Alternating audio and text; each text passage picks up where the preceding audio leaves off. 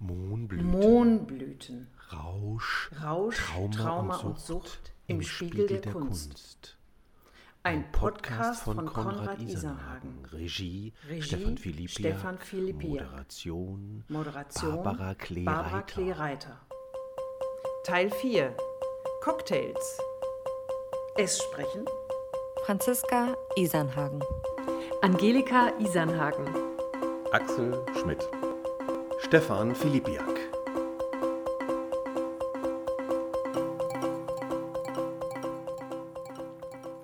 Herzlich willkommen zum vierten Mohnblüten-Podcast. Wir freuen uns, dass Sie wieder dabei sind.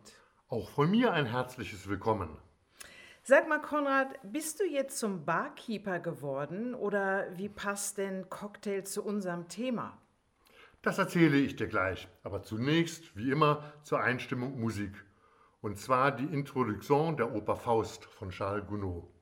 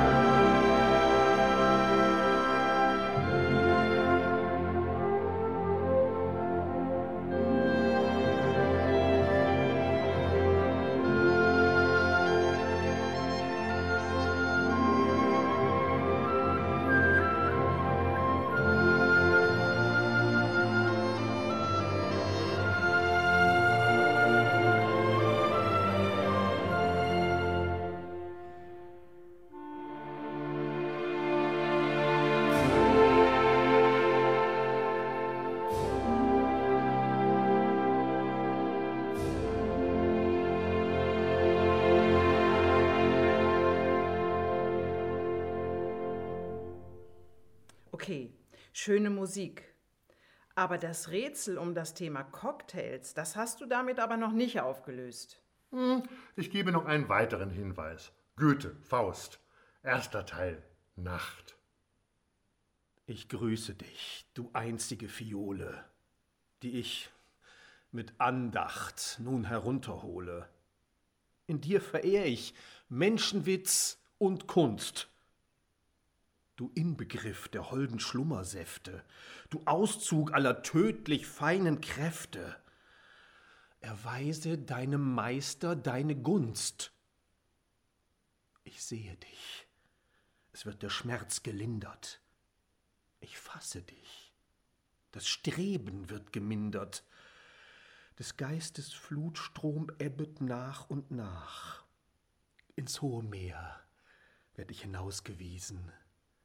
Die Spiegelflut erglänzt zu meinen Füßen, zu neuen Ufern lockt ein neuer Tag. Hier ist ein Saft, der eilig trunken macht. Mit brauner Flut erfüllt er deine Höhle, den ich bereite, den ich wähle. Der letzte Trunk sei nun mit ganzer Seele als festlich hoher Gruß dem Morgen zugebracht. Was glaubst du, war in der genannten Fiole, dem Inbegriff der holden Schlummersäfte. Das sagt Faust doch selbst. Ein Saft, der eilig trunken macht. Aber Faust will sich doch gar nicht berauschen, sondern umbringen. Das stimmt. Da zeigt sich dann der typische Dreiklang vieler Drogen. Rausch, eilig trunken, Sedierung, Schlummersaft und Tod. Versehentlich durch Überdosis oder als Suizid, wie als Versuch bei Faust oder Berlioz. Da komme ich noch drauf. Oder auch durch chronische Vergiftung, wie bei dem noch zu besprechenden Julius Eastman. Selbst die Hauptperson im später vorgestellten Roman von Hemingway ist sich ja nicht sicher, ob er sein Trinkgelage überlebt. Die braune Flut bei Goethe war mit hoher Wahrscheinlichkeit Laudanum. Opium, als alkoholische Lösung damals und etwas später in der Romantik extrem populär als Schmerzmittel. In Künstlerkreisen zur Kreativitätssteigerung und auch zum Suizid. Eine Opiumtinktur unter dem Namen Laudanum wurde vom Arzt Paracelsus schon im 16. Jahrhundert beschrieben. Er nannte seine Tinktur Stein der Unsterblichkeit. Seine Hauptbestandteile waren zu etwa 90 Prozent Wein sowie Opium zu circa 10 Prozent. Also, wenn das kein Cocktail ist. Übrigens, Charles Baudelaire hat auch Alkohol und Opium gewürzt mit einem Schuss Erotik thematisiert. Er war selbst opiumabhängig und hat das in dem Gedichtband Die Blumen des Bösen verarbeitet. Wir hören jetzt Das Gift von Charles Baudelaire.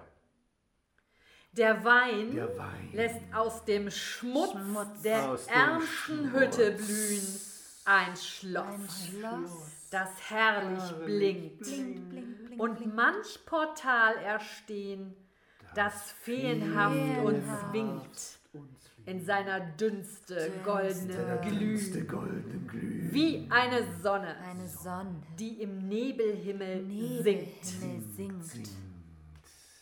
Das Opium Das vermehrt, Opium, was Opium, ohne alle Opium. Schranken dehnt die Unendlichkeit, Die hüllt Unendlichkeit, der Genüsse Rausch, Rausch, vertieft den Strom der Zeit. Strom der Zeit, mit finstrer Lust und Nachtgedanken, füllt und erschöpft es schier der Seele Fassbarkeit. Das kommt alles nicht gleich dem Gift. Gift, Gift, Gift. Wunderbaren in deiner Augen Deine grünem Schein. Den Seen Den drin Seen spiegelnd mir sich zeigt mein ganzes Sein. Ganzes sein, Die ganzes Träume nahen sich in Scharen. Träume, Träume, Träume. Und dieser bittere Quell Bittere stillt Quell ihres still Durstes Durstes Pein. Pein. Das alles kann nicht an der Lippenfeuchte reichen. die mich mit Wermut speist. Wermut speist. Vergessen senkt Vergessen, den vergessen reuelosen senkt. Geist. Treuelos. Und schwindend im Erbleichen. Zum Schattenstrand, des Schattenstrand Tods die Seele, die Seele niederreißt. Jetzt musst du aber auch noch Gounod ins Spiel bringen, den wir zu Anfang gehört haben. Hat der auch Laudanum konsumiert? Nein, der hat einen anderen Cocktail zu sich genommen. Auf Laudanum werde ich nochmal zurückkommen. Aber zunächst mal ein Wort zum Begriff Cocktail. Ja, das ist ein alkoholisches Mixgetränk. Aber woher kommt der Begriff eigentlich? Der Franzose Antoine Pechot kreierte verschiedene Mixgetränke während seines Aufenthalts in New Orleans Ende des 18. Jahrhunderts und servierte diese in Eierbechern. Eierbecher heißen auf Französisch Coquetier. Hieraus soll der amerikanisierte Name Cocktail entstanden sein. Aber in Bezug auf Drogen ist doch eine andere Bedeutung wichtig. Es gibt kaum noch Abhängige von einer einzigen Substanz. Häufiger ist die Kombination verschiedener Drogen, Mischkonsum oder eben Cocktail heißt das, und bezeichnet den gleichzeitigen oder zeitnahen Konsum mehrerer Rauschmittel. Dadurch überlappen sich die unterschiedlichen Wirkungen und man kann nahezu jeden psychischen Effekt provozieren, vom unerwarteten Höhenflug bis zum absoluten Horrortrip. Je mehr Substanzen, desto ungewisser und lebensgefährlicher die Wirkungen. Oh, ich merke, Cocktail können aber auch noch eine ganz andere Bedeutung haben. Und ich hätte so gerne etwas über Sex on the Beach oder über den Hemingway gehört. Kommt auch, versprochen. Aber zunächst zu Charles Gounod. Den kenne ich eigentlich als Opernkomponisten.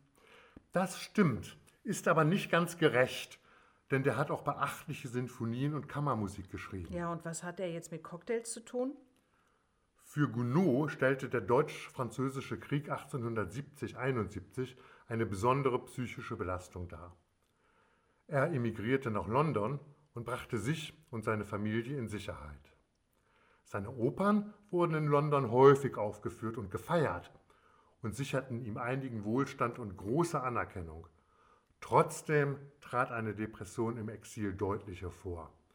Gounod schrieb in einem Brief aus dem Londoner Exil, Ich muss mich von der schleichenden Agonie freischütteln, die mich die ganze Zeit, seit wir hier sind, befallen hat und die mich vollkommen auffrisst, wenn ich nicht alle meine verbleibenden Kräfte bündele, um einen Kampf gegen die Zerrüttung meiner eigenen Moral zu führen. Damals gab es ja keine Antidepressiva. aber die Möglichkeit der Selbstbehandlung depressiver Zustände standen Gounod und anderen Betroffenen seit 1863 zur Verfügung. Vom Chemiker Angelo Mariani wurde ein vielversprechendes Produkt angeboten, der Vin Mariani, ein kokainhaltiges Weintonik. Mit Bordeaux-Wein wurde das Kokain aus den peruanischen Kokablättern extrahiert und als Geschmacksverbesserer wurde Brandy und reichlich Zucker zugesetzt. Der Kokainwein wurde als universelles Tonikum gegen fast jegliche Befindlichkeitsstörung vertrieben. Für überarbeitete Männer, empfindliche Frauen und kränkliche Kinder. Er wird speziell empfohlen gegen allgemeine Abgeschlagenheit, Depressionen und Erschöpfung. Papst Leo XIII., Zar Alexander II. und etliche weitere Prominente jener Zeit haben den Kokawein offenbar sehr genossen und der Papst hat dem Produzenten in einem Schreiben ausdrücklich gedankt und dem Getränk eine Goldmedaille verliehen. Oh, das ist ja ein Segen von höchster Stelle. Und Gounod komponierte sogar eine Hymne auf den Kokainwein mit handgeschriebener Widmung und Danksagung. Meinem guten Freund A. Mariani, der wohltuende Schöpfer dieses wunderbaren peruanischen Coca-Weines, der so oft meine Kräfte wiederhergestellt hat. Diese Hymne wollen wir jetzt aber nicht hören, oder? Nein, sondern die berühmteste Komposition Gounods, vielleicht das weltweit berühmteste Stück der klassischen Musik überhaupt. Ach, du meinst bestimmt das Ave Maria.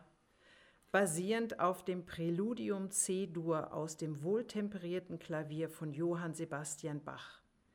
Da rührst du jetzt aber kräftig im Schmalztopf. Dieses Werk gibt's doch in unzähligen Bearbeitungen, zum Teil verkitscht bis zum Unerträglichen. Eine Version ohne Text, aber trotzdem mit Gesang, wie man gleich überrascht hören wird, möchte ich dann aber doch wegen ihrer Originalität vorbehaltlos empfehlen. Und zwar die Interpretation von Bobby McFerrin und Jojo Ma. Oh, da freue ich mich drauf. Super.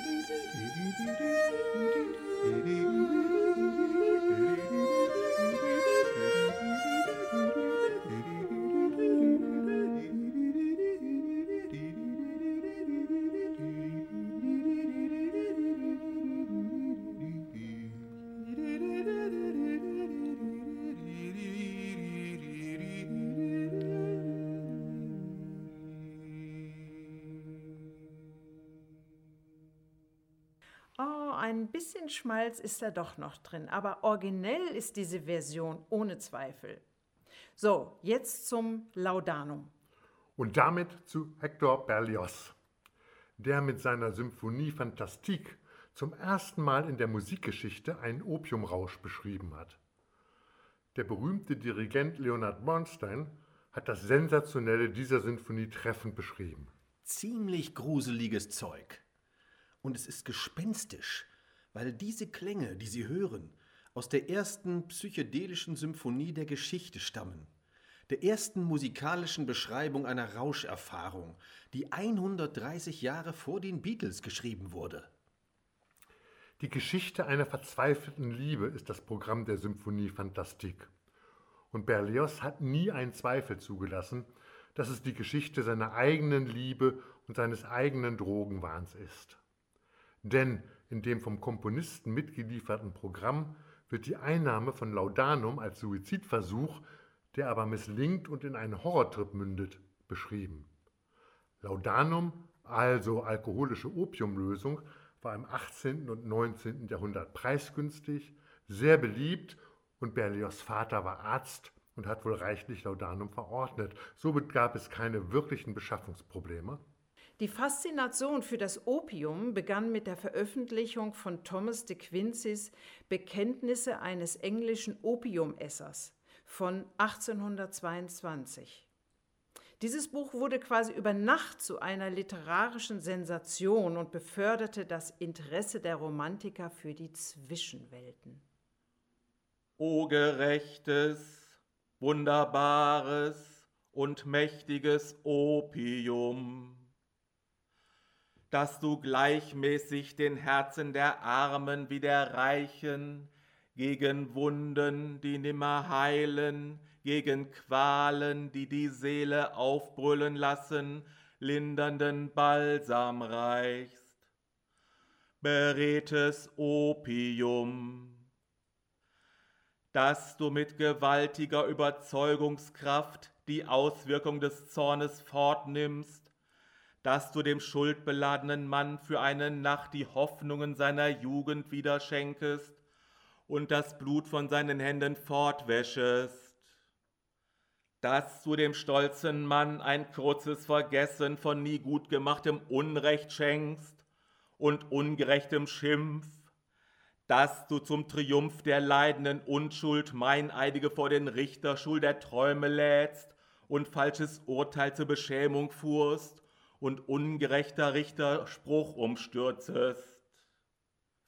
Das Städte baut und Tempel auf aus der Finsternis Herzen, aus den fantastischen Bildwerken des Hirnes, die weit die Kunst des Phidias und Praxitiles, Babylons und Hekatompilos in den Schatten stellen, das aus der Anarchie traumschweren Schlummers ins sonnige Licht verstorbene Schönheit ruft, die ohne allen Schandverfall des Grabes noch einmal leuchten darf für seinen Freund. Nur du allein kannst solche Gaben schenken, du warst die Schlüssel zu dem Paradies, gerechtes, mildes, mächtiges Opium. Boah, das ist ja ein regelrechtes Glaubensbekenntnis. Muss ich mir jetzt Sorgen machen, dass hier für den Drogenkonsum geworben wird? Nein, musst du nicht. De Quincey selbst hat im zweiten Teil seines Buches die gravierenden Schattenseiten beschrieben. Aber ich finde es wichtig zu verstehen, was für eine Faszination diese drogeninduzierten Zwischenwelten für die am Übernatürlichen so brennend interessierten Romantiker ausmachten. Ich würde jetzt gern zur Musik zurückkommen. Mit der Sinfonie Fantastique als Liebesdrama war Berlioz ja eindeutig Pionier der später so bedeutenden Programmmusik. Ja, das war er, aber nicht nur das. Ein weiteres Novum führte Berlioz nämlich ein, das Leitmotiv, hier Idee fix genannt. Der Angebeteten wird bei deren Erscheinen ein musikalisches Thema unterlegt, das je nach dem Kontext des Erscheinens variiert. Diese Technik hat Richard Wagner in seinen Opern zur Perfektion gebracht, äh, beziehungsweise auf die Spitze getrieben. Ja, dann wird es jetzt ja mal Zeit, in diese bedeutende Symphonie der Romantik hineinzuhören. Gleich in den vierten Satz. Aus Liebeskummer wollte der Protagonist sich suizidieren. Er, also Berlioz selbst, stirbt nicht an der Überdosis, wie er selbst in seinem Programmzettel schreibt. Die Dosis des Narkotikums ist zu schwach, um ihm den Tod zu geben, versenkt ihn aber in einen von den schrecklichsten Visionen begleiteten Schlaf. Er träumt, er habe die Frau, die er liebte, getötet. Er sei zum Tode verurteilt, werde zum Richtplatz geführt und helfe bei seiner eigenen Hinrichtung. Diese Szenerie wird im vierten Satz der Sinfonie musikalisch geschildert. Marsch au Supplice, Gang zum Richtplatz.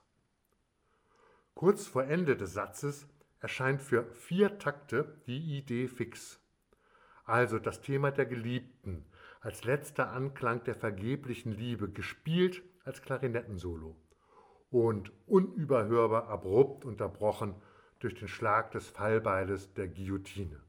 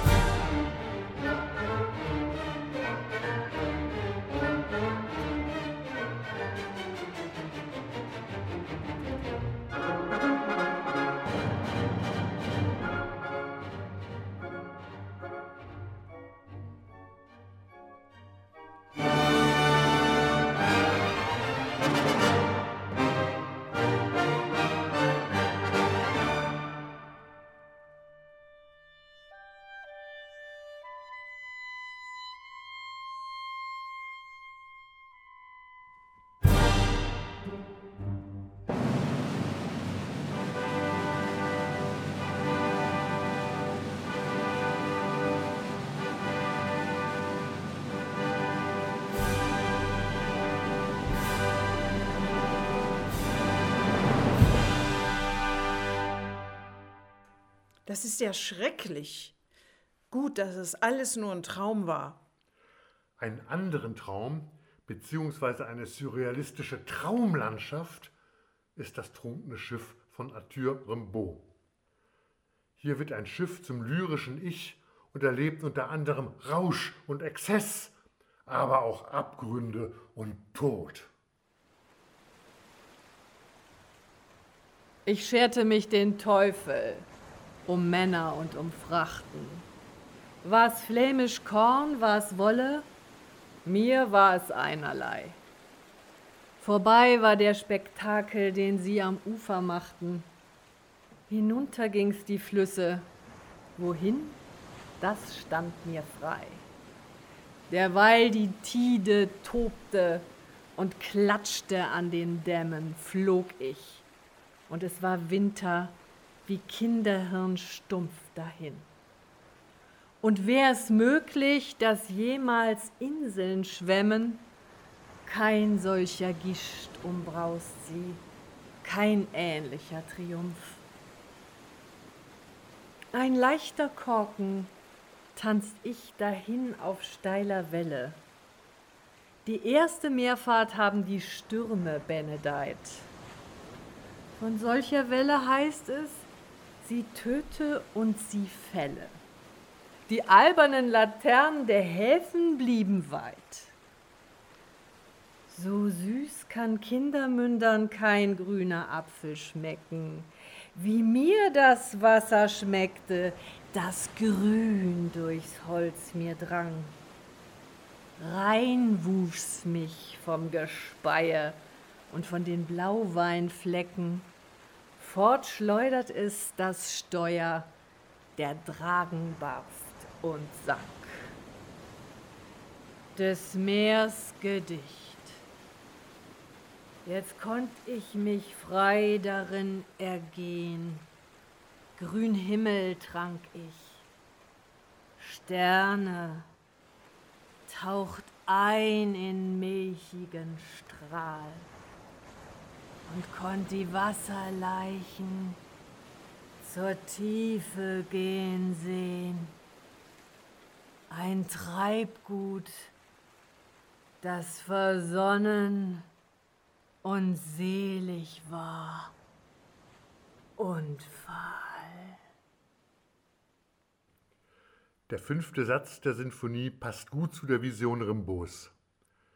In diesem Satz findet sich der Protagonist in seinem drogeninduzierten Albtraum auf einem Hexen- und Zauberertanz fest. Im Programm schreibt Berlioz, Er sieht sich inmitten einer scheußlichen Schar von Geistern, Hexen und Ungeheuern aller Arten.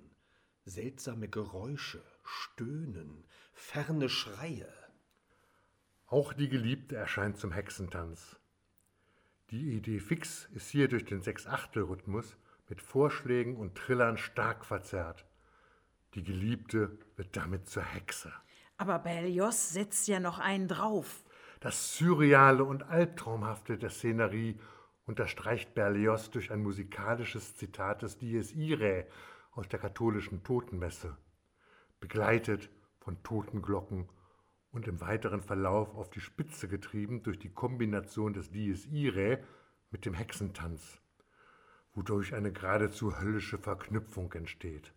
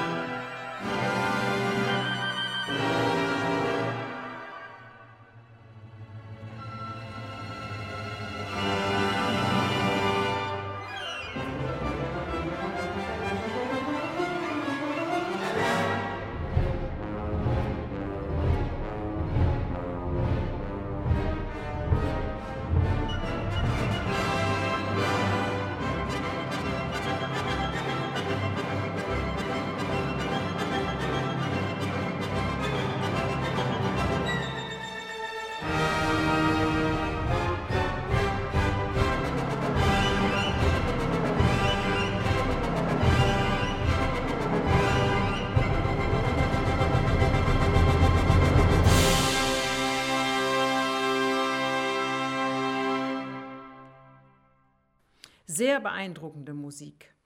Gerne können Sie sich, liebe Hörer und Hörerinnen, die ganze Symphonie auf unserer Spotify-Playlist Mohnblüten anhören.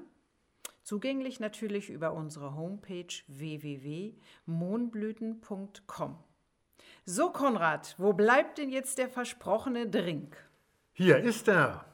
Hemingway. Getränk und Literat. Ah, das passt doch.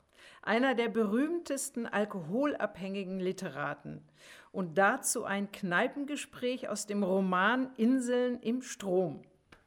Also, 4 Zentiliter kubanischer weißer Rum, 1 Zentiliter Maraschino-Likör, 2 Zentiliter Limettensaft, 2 Zentiliter Grapefruitsaft, nach Geschmack Zuckerrohrsirup.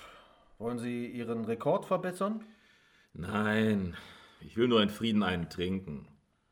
Lassen Sie mich in Ruhe mit dem Rekord. Aber Sie haben eine gute Chance, ihn zu verbessern.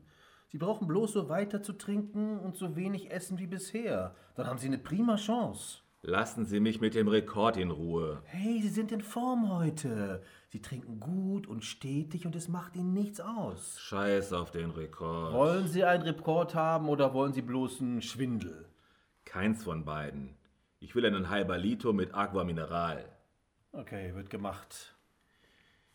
Gibt es verdammt nichts anderes, was du machen könntest, damit du aus dem Loch herauskommst, als mit dieser alten, abgetakelten Honest Lil in der Floradita zu sitzen, am Barende, das für die alten Huren reserviert ist und dich zu besaufen? Du hast nur vier Tage. Kannst du wirklich nicht mehr damit anfangen? Aber wo? Du bist ja schon richtig. Die Drinks könnten nirgendwo auf der Welt besser sein. Und du bist jetzt mittendrin, mein Lieber. Mach einfach weiter. Sieh zu, wie weit du kommst. Es bleibt dir nichts anderes übrig, also finde dich damit ab. Finde dich einfach in jeder Beziehung damit ab. Du hast es immer gemocht und hast dich darauf gefreut. Jetzt hast du's. Also finde dich damit ab. Ich mag es. Was? Die Sauferei. Und nicht bloß die Sauferei. Guck dir diese doppelten gefroren und ohne Zucker an. Wenn ich den ganzen Zucker mitgetrunken hätte, wäre mir längst schlecht. Ja, lo creo. Und wenn jemand anderes so viel ohne Zucker getrunken hätte, wäre er tot. Vielleicht gehe ich ja drauf. Du doch nicht. Du brichst jetzt den Rekord und dann gehen wir zu mir und du schläfst. Und das Schlimmste, was passieren kann, ist, dass du schnarchst. Habe ich das letzte Mal geschnarcht? Horrores. Außerdem hast du mir während der Nacht ungefähr zehn verschiedene Namen gegeben. Oh je. Ich fand es komisch. Außerdem habe ich zwei oder drei Sachen erfahren, die ich noch nicht wusste. Werden deine anderen Frauen nicht böse, wenn du sie andauernd anders anredest? Ich habe keine anderen Frauen. Ich bin nur verheiratet. Da ist Selbstzerstörung mit Alkohol am Werk. Das betäubt die Lehre. Bei den sogenannten harten Drogen, da sehe ich nur noch das Zerstörerische und Selbstzerstörerische. Kreativität kommt dabei weitgehend zum Erliegen. Und das Wort Cocktail hat nun wirklich nichts mehr mit einem leckeren Drink in einer Bar zu tun. Das stimmt. In diesem Zusammenhang bezeichnet der Ausdruck Cocktail einen Mischkonsum von Heroin, Kokain, Crack-Kokain etc. Für SuchtmedizinerInnen ist dieser Mischkonsum eine sehr schwierige Herausforderung. Dieses Konsumverhalten bedroht das Leben unserer PatientInnen und mittelfristig zerstört bzw. überwuchert diese Mehrfachabhängigkeit die Persönlichkeit der Betroffenen. Das zeigt auch Leben und Werk des nächsten Komponisten, den ich gerne vorstellen möchte. Julius Eastman war in den 80er Jahren ein großartiger Sänger, ein begnadeter Komponist auf dem Sprung zum Weltruhm.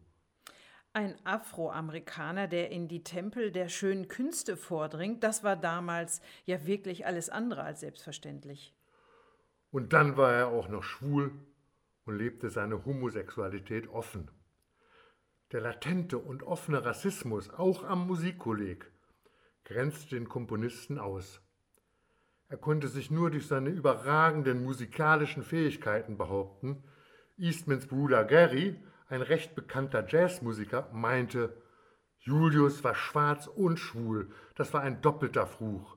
Er brauchte doppelte Fuck-you-Bewaffnung, um zu überleben. Könnte ein Teil dieser Fuck you-Bewaffnung auch der Drogenkonsum gewesen sein? Ich halte das für möglich. Eastman war mehrfach abhängig und ist letztlich an seiner Suchtkrankheit verstorben.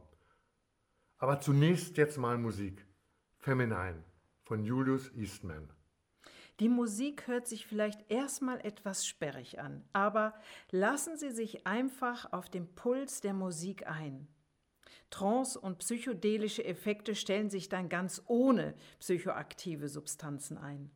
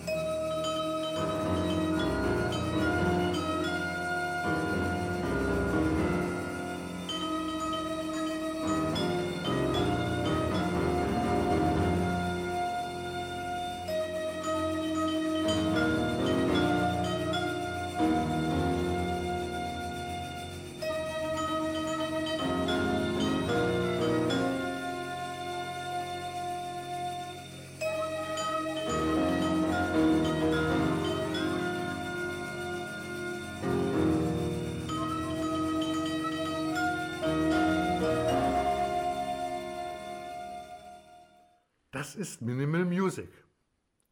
Heutzutage ist dieser Stil in den Kanon der Kunstmusik aufgenommen und gehört zum Standardrepertoire aller Orchester und Konzertsäle, die etwas auf sich halten. Allerdings war einer der Pioniere und nicht der unwichtigste bei dieser Kanonisierung ausgenommen Julius Eastman. Aber Eastman hat doch so ziemlich alles konsumiert, was ihm in die Finger kam. Ja, Kokain, Crack, wohl auch Heroin, Whisky, Tabletten. Du brauchst nicht viel Fantasie, um zu erahnen, dass man sich damit psychisch, körperlich und sozial völlig ruiniert. Aber er wurde auch obdachlos und hat in New York im Tompkins Square Park kampiert.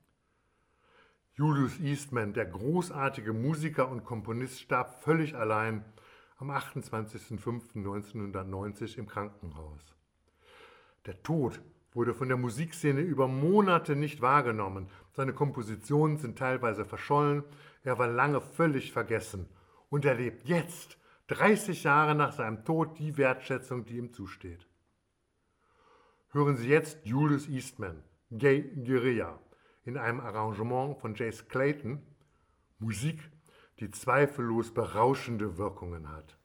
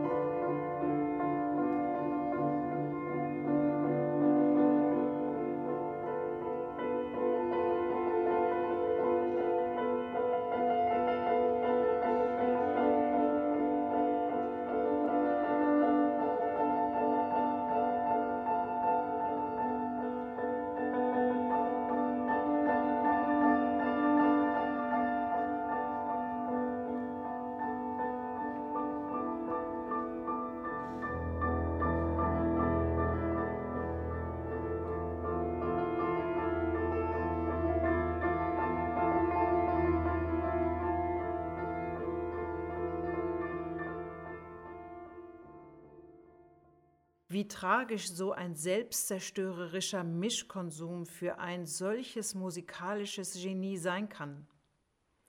Aber sag mal, Konrad, es gibt doch bestimmt auch diese Geheimrezepturen, die dem Genie erst den Kreativschub ermöglichen. Die gibt es.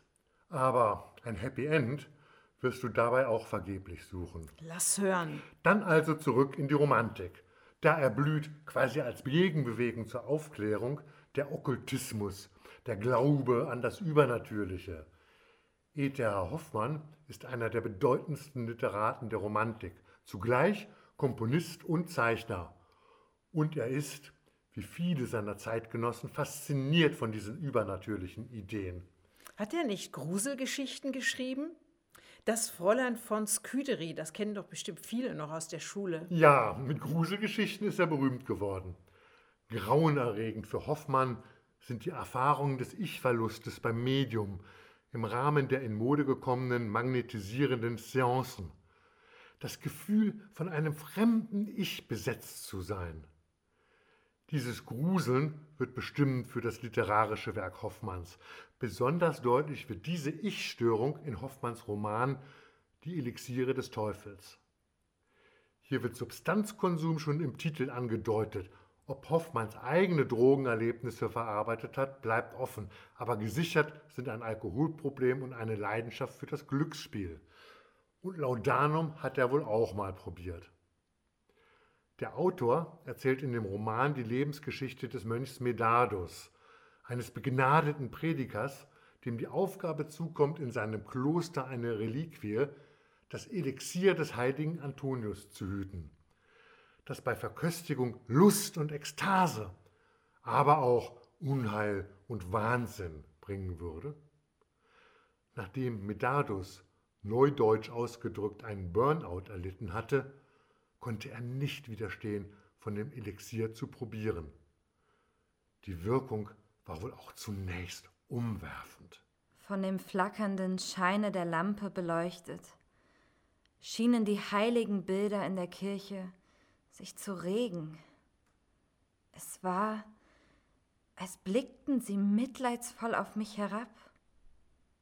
Es war, als höre ich in dem dumpfen Brausen des Sturms, der durch die zerschlagenen Fenster ins Chor hineinfuhr, klägliche, warnende Stimmen.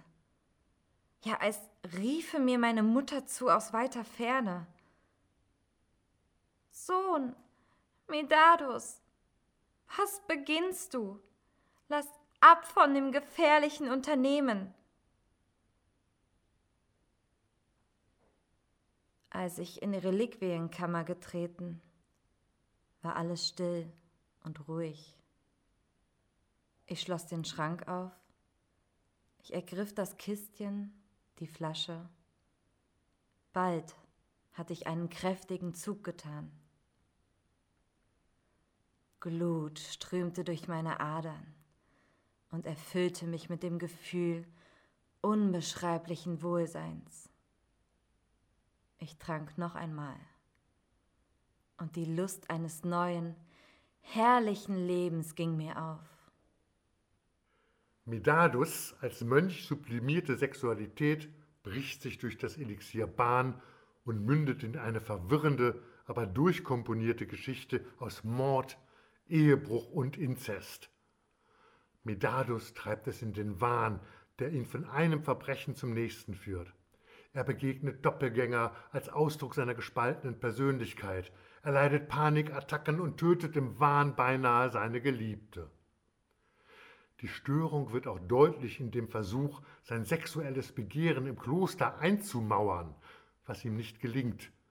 Es bricht sich als nicht steuerbarer Automatismus Bahn. Heiligenbilder triggern in ihm sexuelles Verlangen. Selbst Bußübungen werden zu lustvollem Masochismus. Bitte jetzt Musik. Natürlich auch von Hoffmann, aber wirklich Romantik pur. Das Hafenquintett in C-Moll.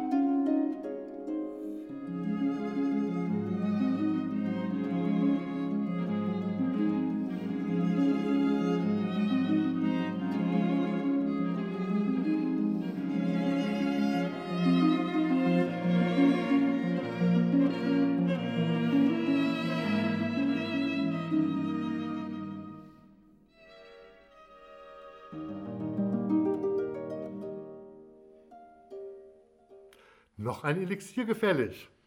Klar, wenn du noch etwas im Petto hast. Hermann Hesse wurde in den 60er Jahren zu einer Kultfigur der Hippie-Bewegung.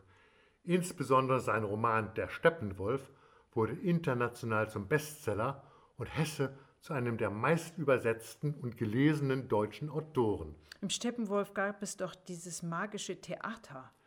Gerade dieses magische Theater eröffnete nach einem Joint und einem Glas eines Elixiers Hoffmann lässt grüßen. äh, unzählige Türen zu den verschiedensten Bewusstseinsebenen. Von den Hippies wurden diese Szene als Beschreibung eines Trips, ausgelöst durch halluzinogene Drogen, interpretiert. Ob Hesse aber jemals Drogenerfahrung gemacht hatte, ist unklar. Aus einer Wandnische nahm er drei Gläschen und eine kleine, drollige Flasche. Schenkte aus der Flasche die drei Gläschen voll. Jeder von uns rauchte nun, in seinen Sessel zurückgelehnt, langsam seine Zigarette, deren Rauch dick wie Weihrauch war, und trank in kleinen, langsamen Schlucken die herbsüße, wunderlich unbekannt und fremd schmeckende Flüssigkeit, die in der Tat unendlich belebend und beglückend wirkte, als werde man mit Gas gefüllt und verliere seine Schwere. So saßen wir, rauchten in kleinen Zügen, ruhten, nippten an den Gläsern, fühlten uns leicht und froh werden.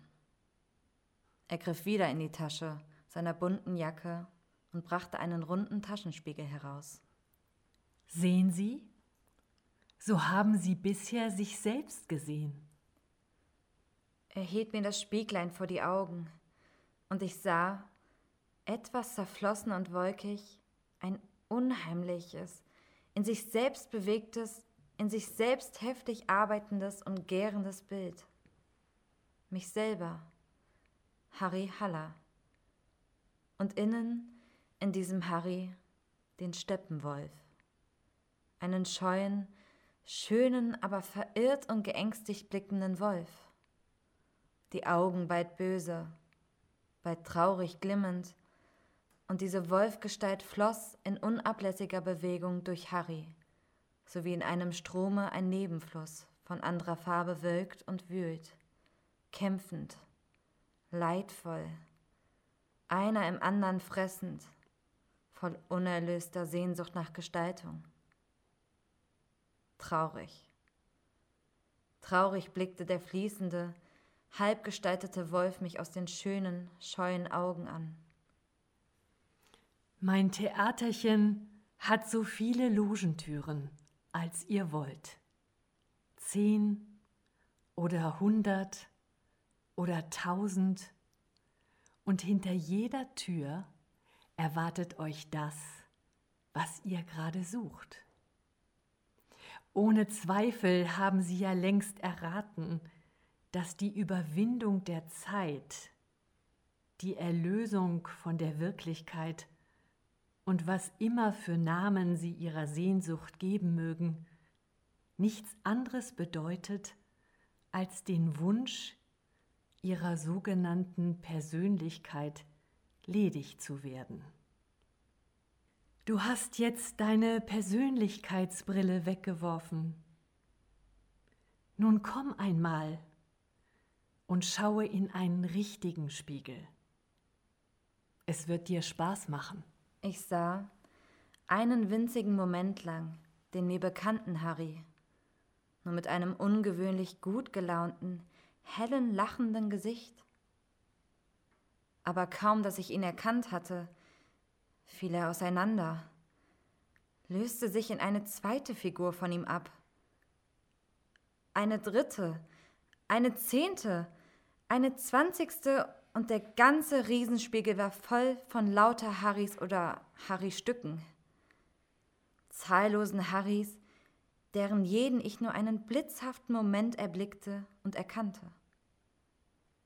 Einige von diesen vielen Harrys waren so alt wie ich, einige älter, einige uralt, andere ganz jung, Jünglinge, Knaben, Schulknaben, Lausbuben, Kinder, 50-jährige und 20-jährige Harrys liefen und sprangen durcheinander.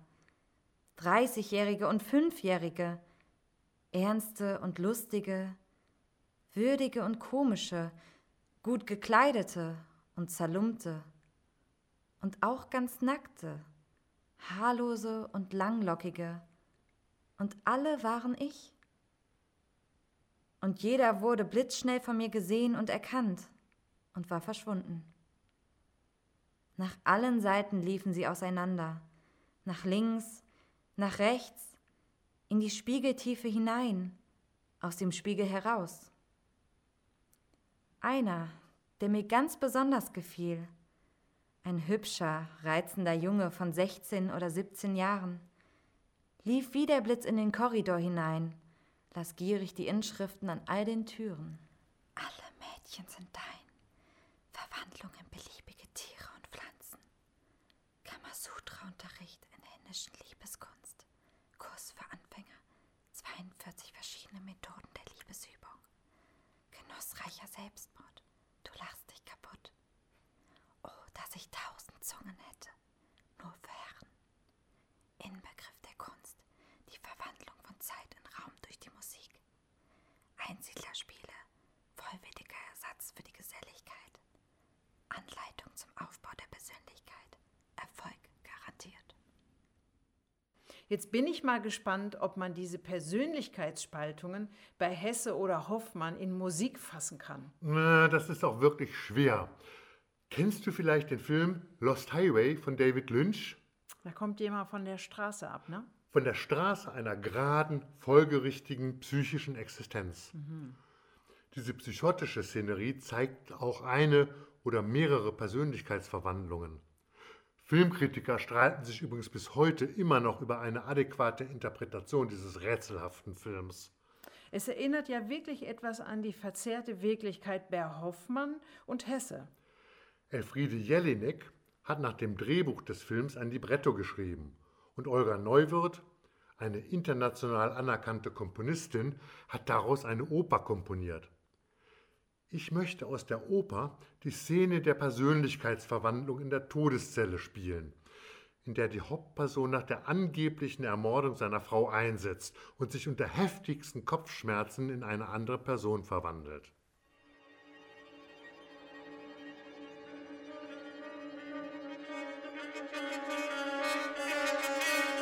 something wrong. My. My head.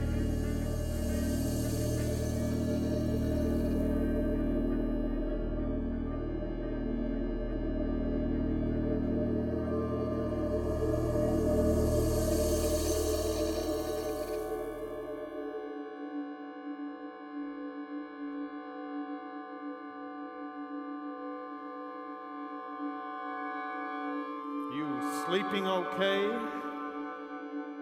Can't sleep.